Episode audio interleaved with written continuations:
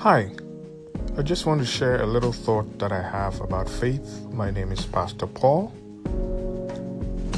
I want you to consider faith as you would consider a good winter gear or a winter jacket, if you will.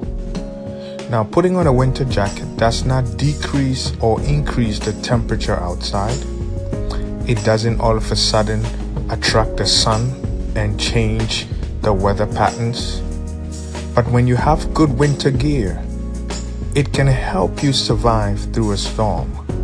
It can help you see tomorrow. It can help you go through the storm that may have otherwise hindered your forward movement or even brought you to a standstill or even death. So, yes, faith is not just what we use to get answers, faith is that which we hold on when the storms are blowing, when the storms are beating us up. That's what we hold on to for us to see tomorrow. So, without faith, we can't even hope to see tomorrow. I hope this minute of faith encourages someone who might be going through a storm. Thank you.